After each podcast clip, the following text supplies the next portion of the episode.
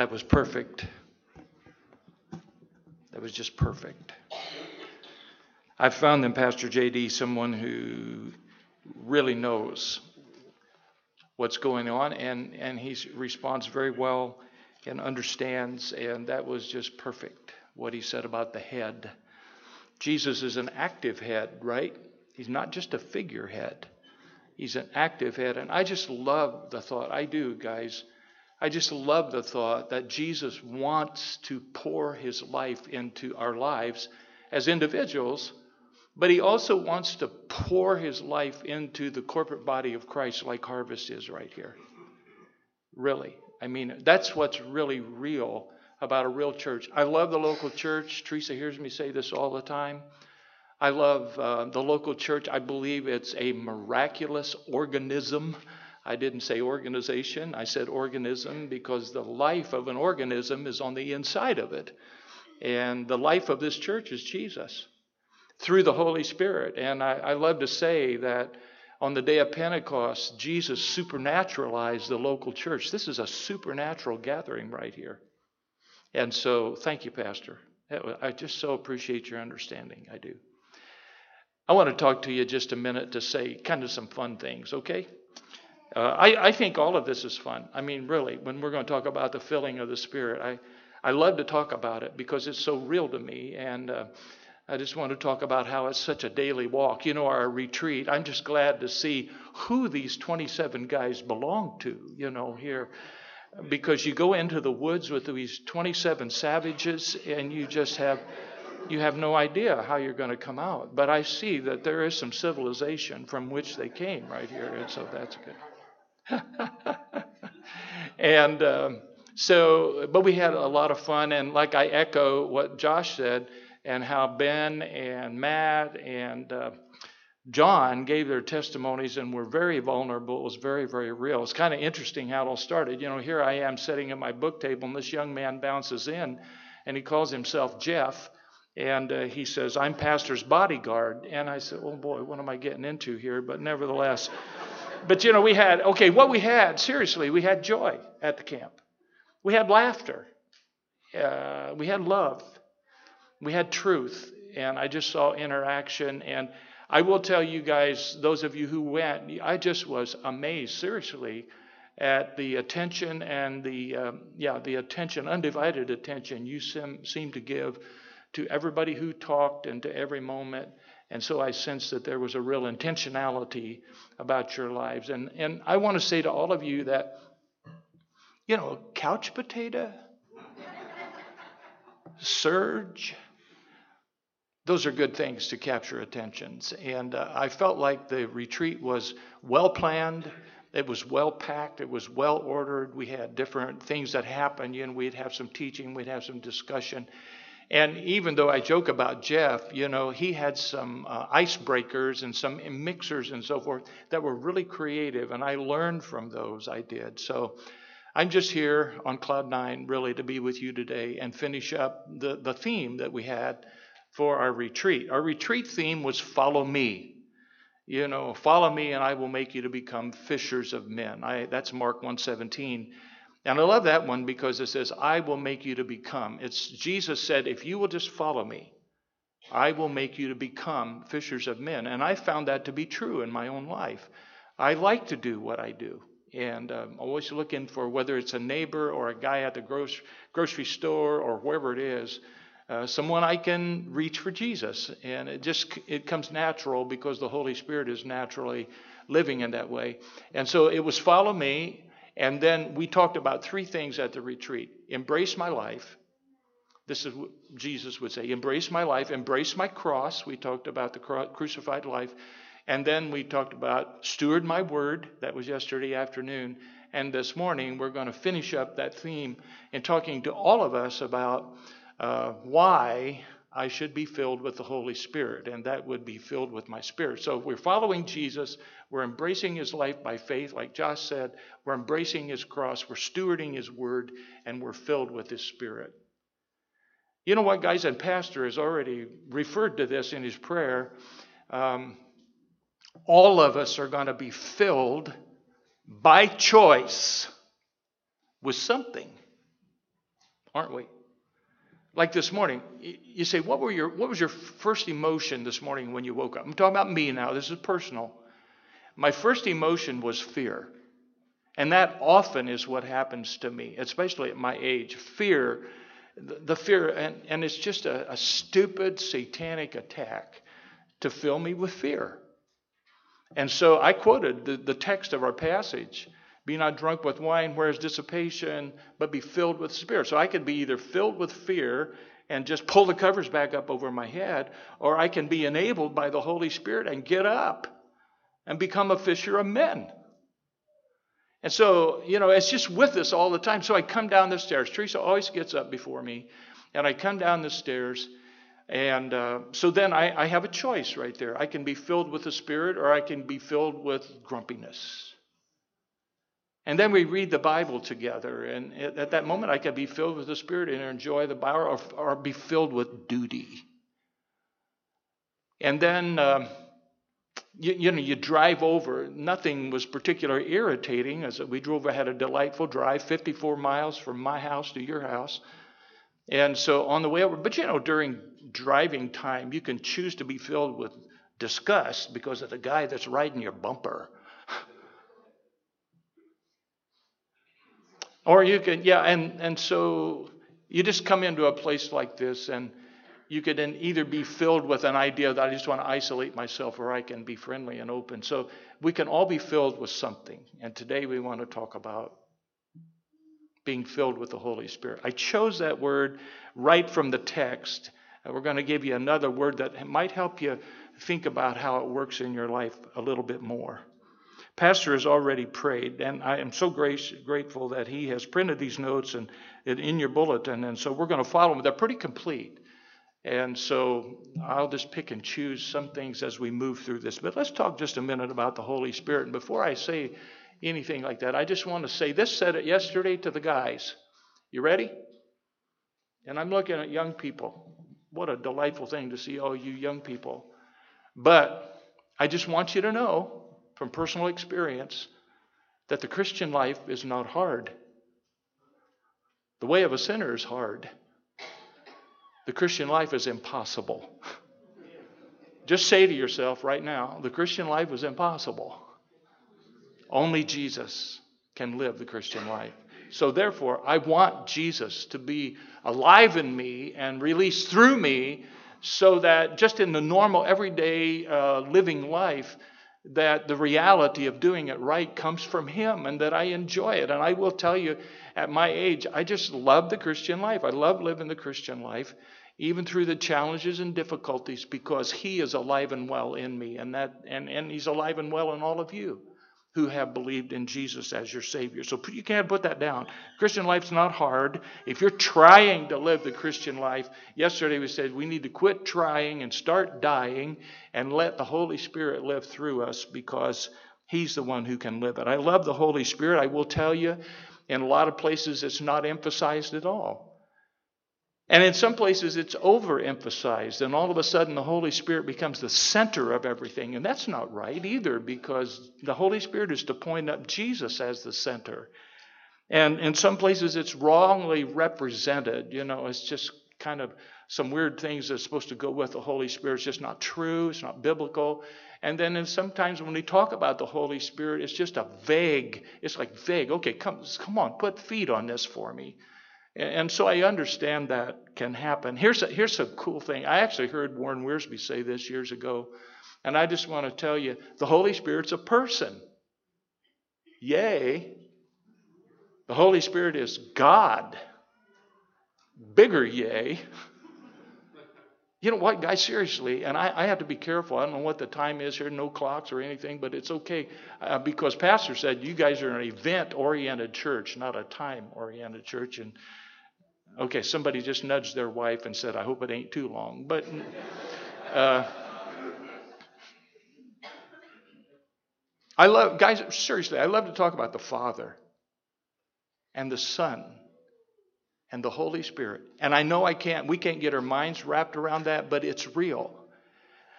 Three in one. We call it the Trinity God the Father, God the Son, and God the Holy Spirit. I love the discussions between them that's written for us in the Bible. And I love to think about that dynamic because it's really the Father, Son, and Holy Spirit that gives us the security of our salvation because all three of them worked in our salvation, and here we are. Love the Holy Spirit. You know, I, I have found that the Holy Spirit is the, the, the one of the Trinity, the person of the Trinity that has gone through all my junk down through the years. I've done some stupid things. I've said some stupid things. I've been some stupid places as a Christian. And the Holy Spirit's been with me through all of that. What a friend. And then Warren Wiersbe said, He's a person, He's God. And then here, this is so cool, He's a gift. What can I do to earn the Holy Spirit? Nothing. When you accepted Jesus as your Savior, you got the Holy Spirit. He indwells you right now. And that's a wonderful truth throughout the Bible. And um, He is our helper that Jesus said was going to be with us and in us, and He travels with us all the time. And I really mean that through thick and thin.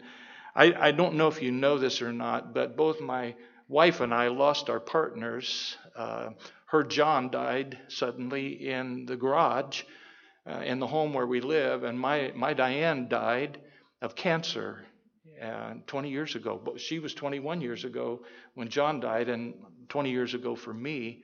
And so you go through that stuff. You go through the death of a mate. You go through the funeral. You go through the treatments and, and all those kinds of things. And guess who's with us? That sweet paraclete, the Holy Spirit that can turn those tragedies into treasures and give us life messages. I think there's some aspects about the Holy Spirit. I just want to name these terms because they can get confusing. So don't let them be confused. And if you need, Pastor, I'm sure can uh, help you with all of these things. But I think we talk about the fruit of the Spirit, you know, so those nine wonderful fruit of the Spirit. And then we talk about the gifts of the Spirit. So, Joe, you're saying we talk about the fruit of the Spirit here? We talk about the gifts of the Spirit.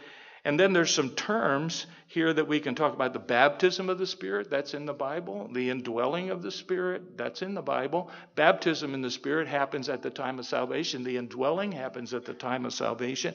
This morning we're going to, we're going to talk about the filling of the Spirit. Okay, filling of the Spirit. Say filling. Ready? Say it together. Filling. We're talking about the filling of the Spirit. So, what is that really?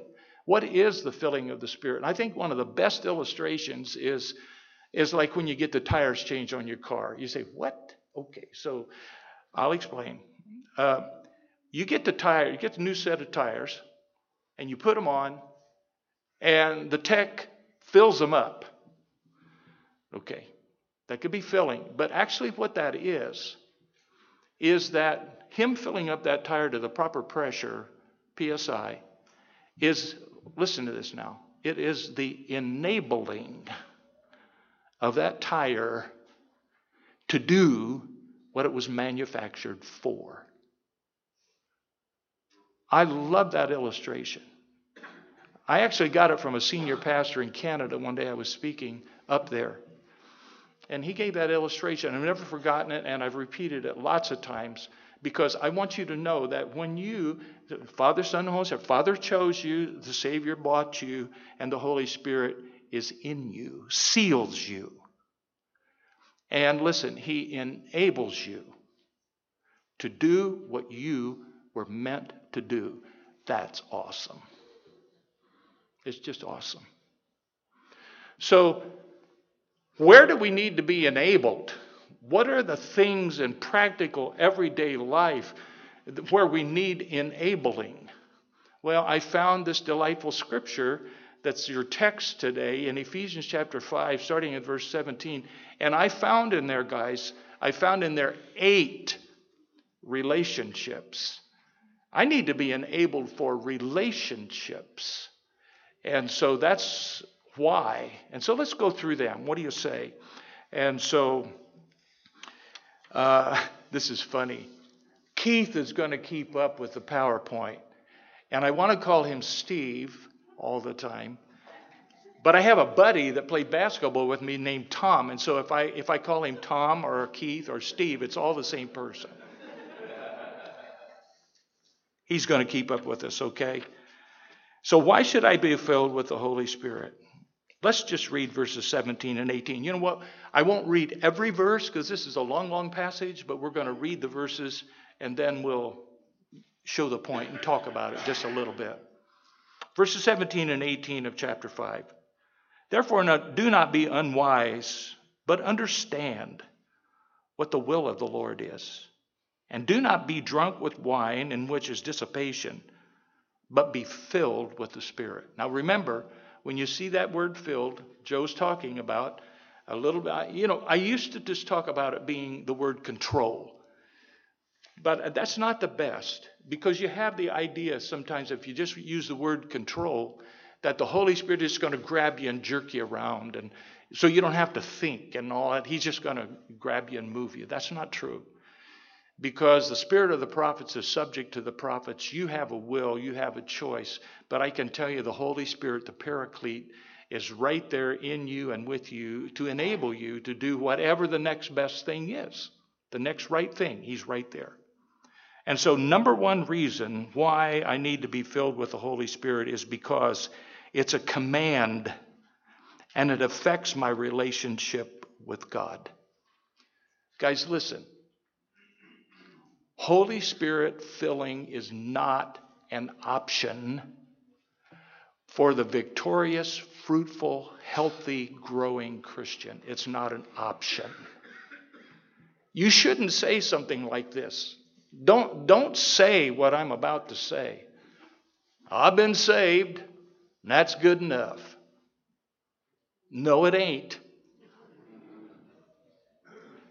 Because every day, God commands us to walk in the enabling and the filling and a Christ like way. And we can't do that. Salvation is not just some kind of one time decision we made back 40 years ago, and that's good enough. No. These guys, I was, I was listening to Matt and John and Ben, and they were talking about what God was doing in their life now. And I don't like it when they have a testimony meeting and somebody always talks about what happened 40 years ago. I want to know what happened yesterday. And so, because the Holy Spirit needs to be active in us. And so, I also want to say that the Holy Spirit filling is not for some elite leadership group, it's for the whole body of Christ. That is so cool to me because we are a body and we are different and we have our strengths and weaknesses and we have our personalities and giftedness and we have our experiences and backgrounds and all of us different and the holy spirit wants to enable each one so, the first reason I need to be filled with the Holy Spirit is because it's a command and affects my relationship with God. Number two, I need to be filled with the Holy Spirit because it affects my personal walk and inner joy. Look at uh, verse 19 and 20. Speaking to one another in psalms and hymns and spiritual songs, singing, making melody in your heart to the Lord giving thanks always for all things to God the Father in the name of our Lord Jesus Christ. You know, being filled with the Holy Spirit affects my joy. I said to the guys, joy is the serious business of heaven. And Jesus was the most joyful person that ever walked on the face of the earth. Along with being a man of sorrows and acquainted with grief, he also was a joyful person. And it's important. You know what I've found out about Harvest so far? You guys are a happy church. I walked in here and it was it's a it's a it's a joyful place to be. People come up and talk to you. They smile. They take an interest in you, and uh, it's just like we're laid back enough to be enjoyable, but we're uh, directed enough to be focused on Christ, and that's a wonderful combination. It's not just us being silly and cracking jokes. It's about us being free in Jesus, like Mike led us about, you know, death has been defeated. And we live in the free spirit of Jesus. And there should be a melody in our heart, a song. And I will tell you, the older I get, the more I grieve over things. And so sometimes we have to listen to this statement. I heard it from Mark Vroegop.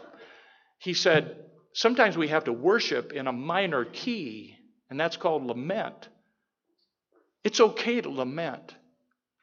But you know, God, through the Holy Spirit, can enable us to have love and joy And I will tell you one thing I'm really worried about my life at times. In fact, um, there came a time right after I had COVID, and I said, Whoa, my, listen, song was gone too long. I get worried about myself when my song is not there. And I love to say this, and I think you know it's true. Singing is not for those who have a voice, it's for those that have a song. Don't you love that? You know, we had two people in our church that couldn't carry a tune in a bucket, you know? And uh, so I wrote a song. Their names are Randy and Alice. So I wrote a song about how singing is not for those that have a voice, but for those that have a song. And we had a lot of fun with that at First Baptist. So, a second reason why it's important for us to be enabled by the Holy Spirit and know that it's real is because of our personal walk and inner joy. How many know that a, a joyful dad is better than a grouchy dad? How many know that a joyful mom is better than a grouchy man? How many, how many know that a, that a joyful boss is easier to live with than a grouchy boss? It's huge. It's just absolutely huge. And so, even when we have to speak the truth in a, in a culture that doesn't like the truth of God's word, if we can speak it with love and joy enabled by the Holy Spirit, I'm just amazed at how people can receive our truth better when it comes across with joy. I'd love to tell, there's a picture of Teresa and I's family back there, and uh, I love to be able to tell the grandkids, I'm happy in the Lord. I used to have a pastor, his name was Wes, Wes Potter. Every time he came, how you doing, pastor? I'm happy in the Lord. When all's coming down and the health is not good and the money is short, it's really good when that song is there. It's good to have a song. You can have it by the filling of the Spirit. Number three, I need to be filled with the Holy Spirit because it affects my relationship with the body of Christ. Verse 21 submitting to one another in the fear of God. Throughout the Bible, throughout the Bible and different places, we are called upon as Christians to submit ourselves one to another and to consider the other person better than us. And so, if I'm your pastor, pastor's your pastor, but if I were your pastor, I would want to be a servant pastor on duty for the king. I'm serving you, man. I'm serving you with this message. I'm serving you by teaching you the Word of God. And so you come across as a servant. And I, I'm, we're going to a church next week. Teresa and I are going to be in Pekin, Illinois, at a church that has dwindled down to almost nothing because they just can't quit fighting. And the last pastor, he did it this way, and this pastor, he's doing it this way. And one of the leftover 81 um, year old deacons called me and said, can you come and help us? And so we're going to be there next week. They have about 40 people. If you think of us, we're going to be in Pekin at uh, a church and uh, see where we can start over. We, Teresa and I, have started over with two churches. And in teaching these kinds of things, we've watched them, guys, lay down the weapons of a rebel and be able to live together and submit to one another and get along. It doesn't mean we have to live in compromise, but we do have to understand that we're all servants of each other and submitting. The younger submitting to the older, the older submitting to the younger, the married submitting to the singles, the singles to the married. And really, the ground is all level at the foot of the cross, and we need to understand that when we're filled with the Spirit, we are submitting to one another. And that's not just like boss and employer, and it's not just husband and wife. This is us. And so when we come in here and we see each one of you, you know, the attitude that Teresa and I want to bring to you is that we're here to submit to you, serve you, and so forth. So the third reason we need to be filled with the Holy Spirit is because it affects my relationship with the body of Christ. I was preaching in Sarnia, Canada and uh, there needed to be a change. There was a gentleman from uh, South Africa that was there, and he's delightful, Gerhard du Toit. Uh, He's a delightful man, a wonderful, brilliant preacher, but he had a tough accent. It was hard to understand. It was a new building, the acoustics were not good. And so when he would preach in thunder, it was almost like the, the bigger audience. You couldn't hear him because he echoed. And so the leaders of that conference removed him from a keynote speaker on Sunday morning and put me there. And he was a giant of a man with a big voice. I never will forget one day when he said, In the place of prayer, you will be transformed in the place of prayer was just that kind of guy. Wonderful. So he took my place out in a country church somewhere smaller. They put me in the bigger venue. And I can tell you the circles that I came from, most of the guys, if that happened to them, they would not be happy. So I went in the auditorium in the lobby to take my place on Sunday morning, and I saw out of my peripheral, I saw Gerhard over to the left, walks in, suit and tie, briefcase, and I thought, I'm in trouble. to the contrary, and I'm giving you uh, this illustration as an illustration of submission. I saw him coming toward me, briefcase in hand, walking briskly. He got just to me. He dropped his briefcase and he said, Oh, my brother. Put his arms out like this. You are the man of the hour. Picked me up and, and picked me off the ground. I wept. That's submission. He didn't love preeminence.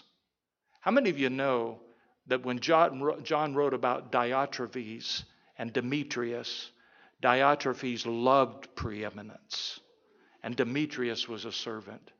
And I can tell you, most churches who go down go down because there's a Diotrephes that loves preeminence. I was preaching in northern Michigan, and it was a it was a very small church, guys. It's almost like a just a tiny little place. And it had dwindled down to almost nothing. Because the man who lived in the blue house up on the hill right there thought he owned the church.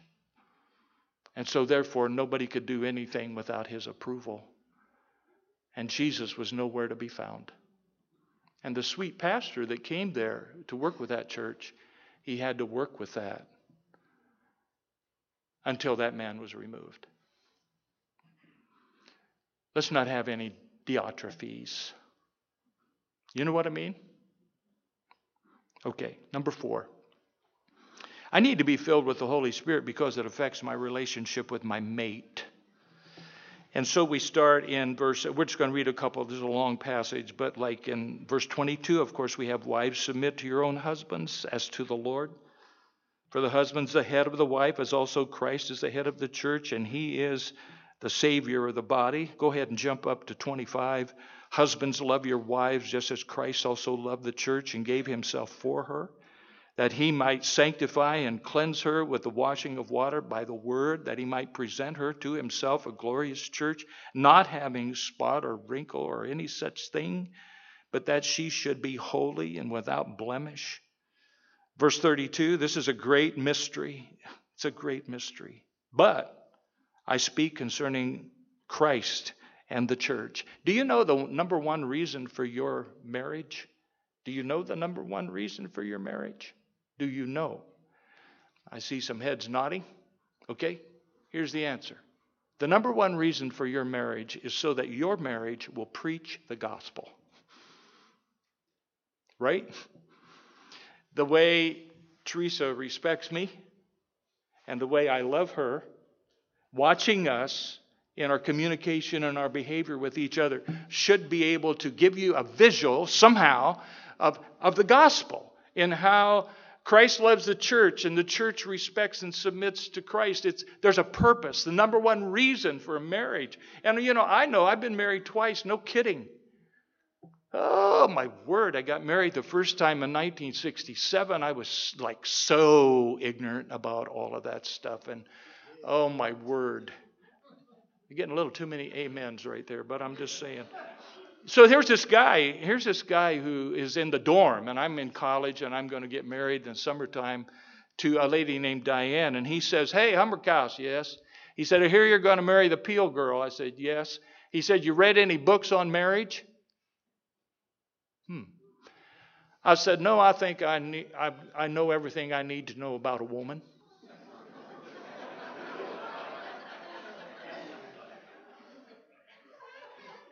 That is so stupid. you know, it only took me about four hours of marriage to realize that I need to learn something about a woman. Yeah. Whoa, thank you. Who said that? Oh. But, uh, you know, I need, uh, seriously, I need to be filled and enabled by the Holy Spirit to love this lady like Christ loved the church. I do treasure her and I love her, but I continue to learn. And she has to surely be enabled by the Holy Spirit to be able to respect me. You see what I mean? Marriage is supernatural, it does a supernatural thing. And perhaps God's going to give us babies, and we need that too to enable to take care of those babies and all the decisions we make in marriage. And so, a fourth reason is because it affects my relationship with my mate. And I, I did put in your notes, you can probably read it later. But, well, you know, I've been to a lot of seminars on marriage, and I had one friend named Roy Hession, and Roy said, when he was talking to like Bill McLeod, he, he, they went to one of these marriage seminars and came out. And so Bill asked Roy, you know, what'd you think about the seminar? And he said, well, he said it was really good. He said it gave a lot of good advice, but not a lot of good news. There's got to be something supernatural about the good news of the gospel filling me up so that I can love this lady like Christ loved the church. Number five, I should be filled with the Holy Spirit because it, because it affects my relationship with my children. And we're in chapter 6 now. Children, obey your parents in the Lord, for this is right. Honor your father and mother, which is the first commandment with promise, that it may be well with you, that it may that we you may live long on the earth. And you fathers, Joe, do not provoke your children to wrath, but bring them up in the training and admonition of the Lord. How many know that training children is requires a supernatural power to see their hearts changed. Right? So this is not just I'm gonna jerk that kid around, give him a good whooping or whatever it takes. Well, I'll tell you, he listen to his old man.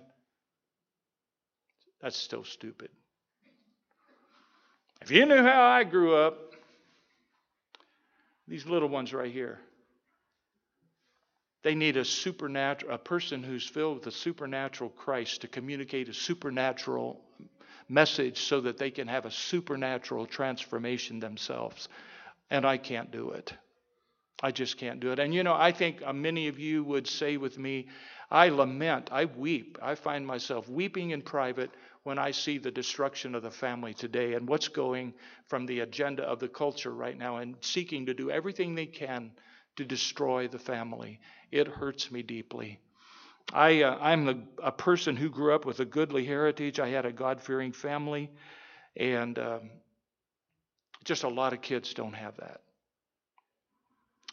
And so, as a dad, I became a servant parent on duty for the king. I put that in there, and I dated the girls. We had three girls Johanna and Julie and Jill, and I dated them, and I really wanted to uh, relate to them in a joyful way and communicate with them so that their love and respect for me would outshine even whatever some little boy might come along and capture their attention. And so sometimes I like, perhaps like some of you, like JD and others that are pastors, we had so many duties with regard to the church folks that sometimes I, I just had to choose to shut down my schedule and spend time with the kids. I remember one time when Jason, my son, did something that was just really, really wrong, and it just hurt me. And I found out about it at the end of a Sunday morning service, and I was just so taken back. I just was broken, and I made my way. Our church parsonage was just about 160 steps from the church. I made my way home. I went back to the back room. I sat there, just kind of in the evening hours, and I was just so grieved and shocked that I found out my Jason was doing it. And so um, I waited for him to come in, and he came in. I said, Jay, come back here. And I was sitting in the chair. He's sitting on the bed. It was our bedroom. I said, Is this true, pal? Yes. I said, I have no idea what to say to you. Could you please go to your room until I get a word from God? So he went to his room and he sat there. He's a wonderful man today. But I was sitting there in a chair just thinking, I was doing anger and vengeance and failure. And the Lord just gave me a word. He simply said, What would you do if it was somebody else's son? Well, what happened there, guys, is that it's like I got more objectivity. Oh, yeah, you're not the only person on earth here. So I went into his room and closed the door, and I walked back and forth. I was kind of pacing. And God gave me this. I know He did, guys. I said, Jay, you've broken my heart here with what you're doing. And by knowing what you're doing, it's, listen, this is what I said. It's plain to me that you're not happy with just Jesus. What can I do to help you become happy in Jesus?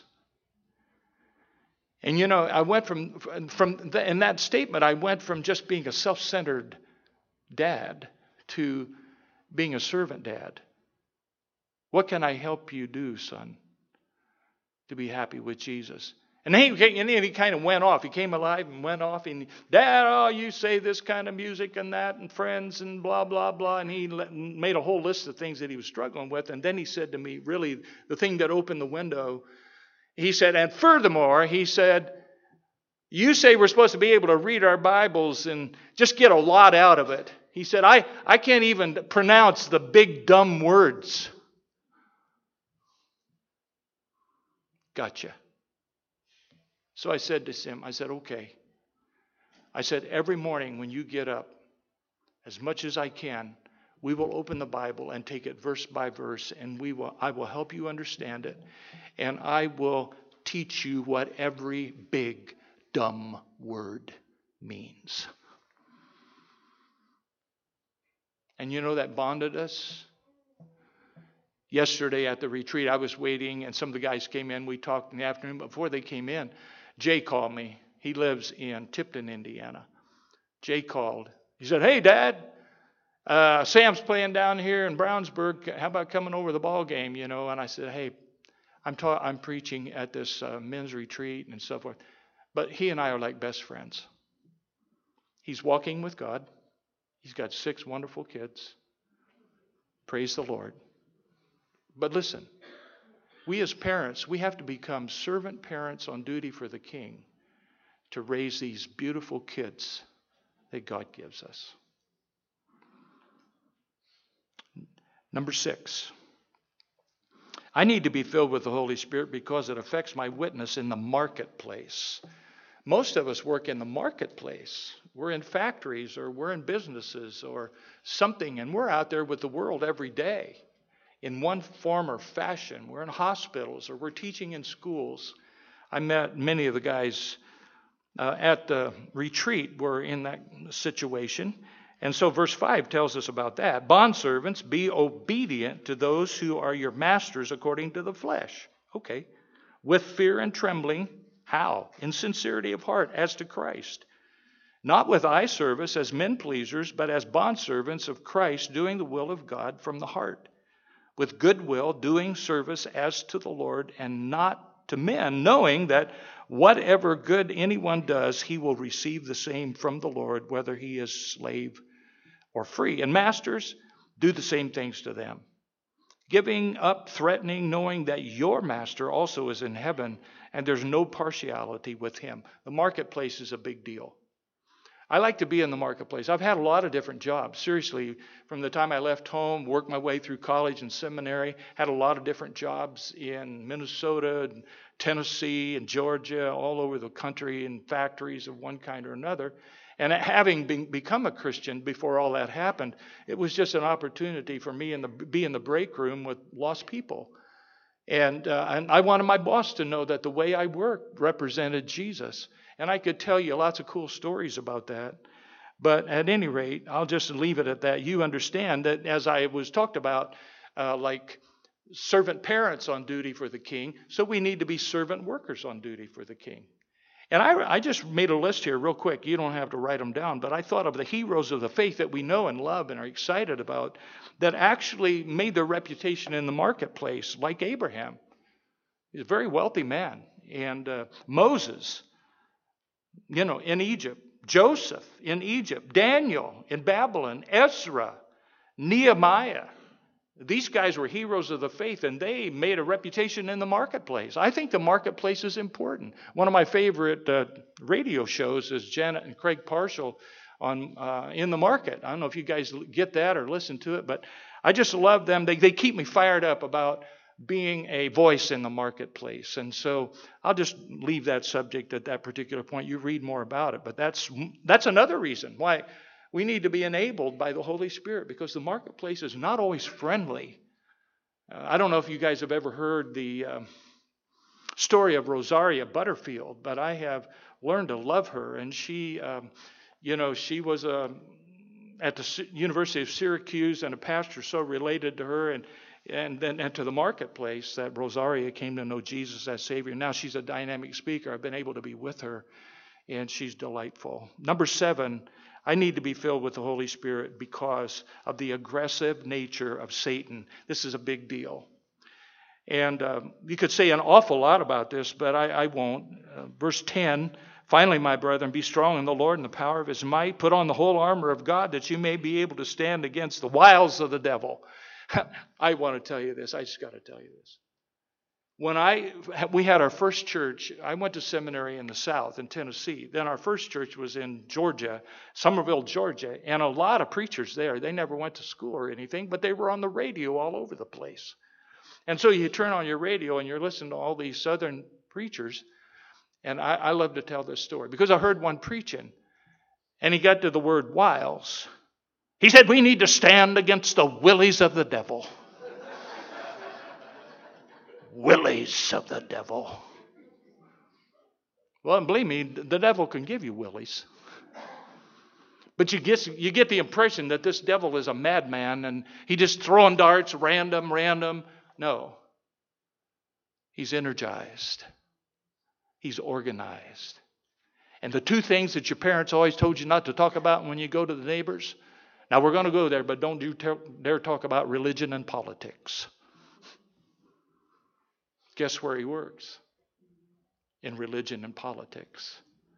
And I, I promise you, as joyful a place as this is, as effective a place as Harvest is that I've experienced, he's organized. He's got a plan to take you down. And so there's only one way that I can handle him, and that's with the filling of the Holy Spirit. It's the only way that you guys are going to be able to continue to be a healthy, productive, fruit bearing, lasting fruit bearing church is to be enabled by the Holy Spirit. And I don't care if you're teaching in the nursery or first and second grade, or whether you're running a youth group, or whether you're Mike up here leading worship, or your pastor preaching sermons, or if you're working in the, on the couch potato ministry, whatever that might be. The only way that we're going to be able to stand against the aggressive, energized, organized devil is by the power of the Holy Spirit. I was in a very dangerous place a few months ago. I can't go into detail, I just can't. But I was in a very dangerous place. And I knew that there were lots and lots of wrong spirits. I'm just going to keep it general. And so when I was on that mission, I had to be very, very careful every day, listen, to make sure that I was under the authority and the protection of my Jesus. Because, you know, we think we're going to go out there and just whip the devil, just give him a good bust in the face. You can't handle him in your own strength.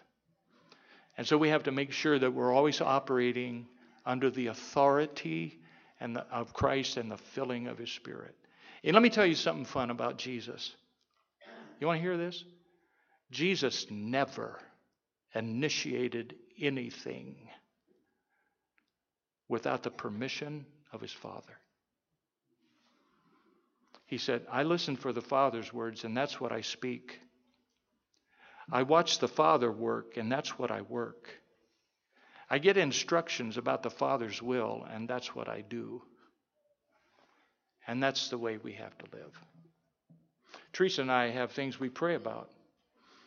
And so they're difficult things, but we have to ask ourselves what, are, what is God giving us permission to do? And sometimes He says, do this, and sometimes He says, hold back. So I'm saying number seven, I need to be filled with the Holy Spirit because of the aggressive nature of Satan. Number eight, I need to be filled with the Holy Spirit because of the strategic nature of God's ministry network. The word that goes there is network. And I love down here in uh, verse 18 where Paul says, praying always with all prayer, supplication, and spirit, being watchful to this end with all perseverance and supplication for all the saints. And, and for me, pray for me. Pray for me that utterance may be given to me, that I may open my mouth boldly to make known the mystery of the gospel, I find that one of the growing areas of my life is my prayer life. There's just tons and tons of ministry to join with and network with and pray with or give to or partner with or something. And your sweet pastor has been given the opportunity to be, put together some Lenten services, I think you're calling them. And so we've been interacting about that kind of thing. So there's going to be a sense in which Harvest is aware of other churches around, and you're aware of their work, and you're working with them. And you have to pray about that. You have to be filled with the Holy Spirit and knowing how to be involved with certain things and so forth. And so we find even in revival, as we travel in revival, and when Jesus is lifted up, uh, people who are hungry for reality and revival, they will come from all kinds of churches uh, in order to find reality in Jesus. And so that's another reason, guys, that corporately and individually you need to say, okay, I need to be in proper relationship as I network with others in ministry. So let's wrap this up. Um, so I, a little paragraph right down there at the bottom, I would say number one, and I loved how Holy Spirit, you're welcome in this place. Mike, you used that song. Welcome His presence always and forever. I, this, these prayer, prayers for the Holy Spirit for me to be filled. And by the way, I might say it's the most common, constant prayer in my life. And, you know, whether you leave in the morning, Lord, enable me by your Holy Spirit. I, I love to spontaneously meet people, and maybe I go to the gym, or whether I'm in the marketplace, or whether I go to our church. I love our church, First Baptist Covington. It's like home base for me. And I go in there and we have a Christian school. And so you're interacting with all these people all the time. Lord, fill me with your spirit. Enthrone Christ by choice. Walk in obedience to his instruction, God's word, and believe that it's true. You know, you might say, oh, I'm just going to pray this prayer. Fill me with the Holy Spirit, blah, blah, blah. I don't know if it's going to happen or whatever. No. No, believe it. The life that I now live, I live by faith in the Son of God who loves me and gave his life for me, and he lives in me. He gave me the Holy Spirit. This is real. This whole idea of being filled with the Holy Spirit is more real than the chair you're sitting in. It's awesome. So pray it, believe it, look forward as we're coming over here today. Lord, and I pray in this morning, Lord, I'm going to speak at harvest. Lord willing, if you get me there, I sure can't do it. Please enable me as I stand before those folks that I've never seen before to represent you and be accurate with your word. Three questions Do you have the Holy Spirit? Maybe there's somebody in here that's not saved. You don't have the Holy Spirit. And we need to be regenerated by the Holy Spirit before we can be enabled, right? So, do you have the Holy Spirit? You say, Joe, I don't know, man. That's kind of invisible stuff. Well, I told the guys yesterday, I sat down and I said, Lord, do I have the Holy Spirit? And I started writing reasons why I know I have the Holy Spirit. And I wrote 52 reasons. And I don't think we have that at the back table, but I, you, I'm, in fact, I'll leave this with Pastor so he can copy it. How's that work? Okay?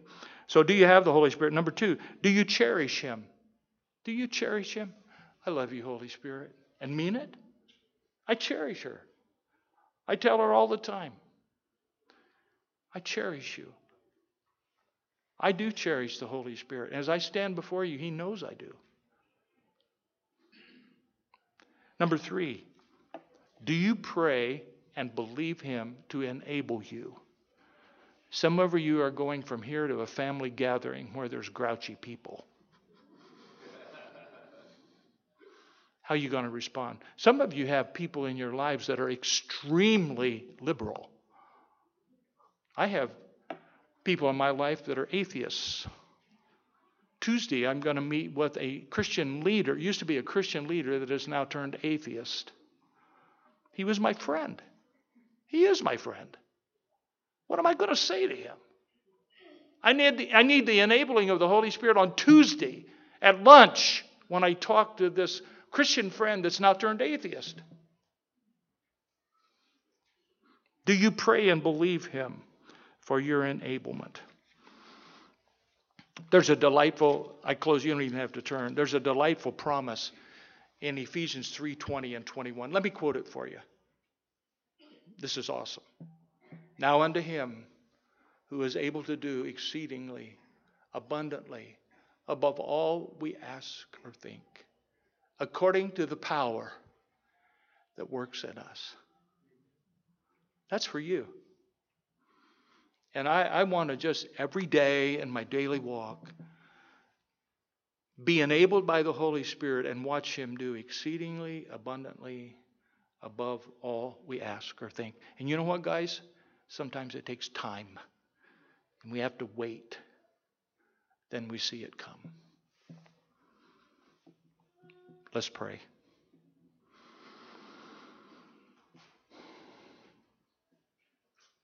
Lord, you know I've loved to share, share this with Harvest. I thank you. And I want to pray for two groups. Number one, I want to pray for those groups who have never been saved. They do not have the Holy Spirit. That this would be a day when they would be born again by the Holy Spirit. Then I want to pray for those who might be just trying to do it all in their own strength.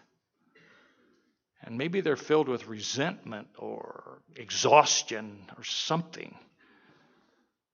And so I pray that you would, in, by your grace, enable them to learn and be excited about daily provision from the Holy Spirit to live day by day. And actually asking you to fill them and enable them by the Holy Spirit. Give us a whole new perspective of who lives this Christian life through us. In Jesus' name, amen.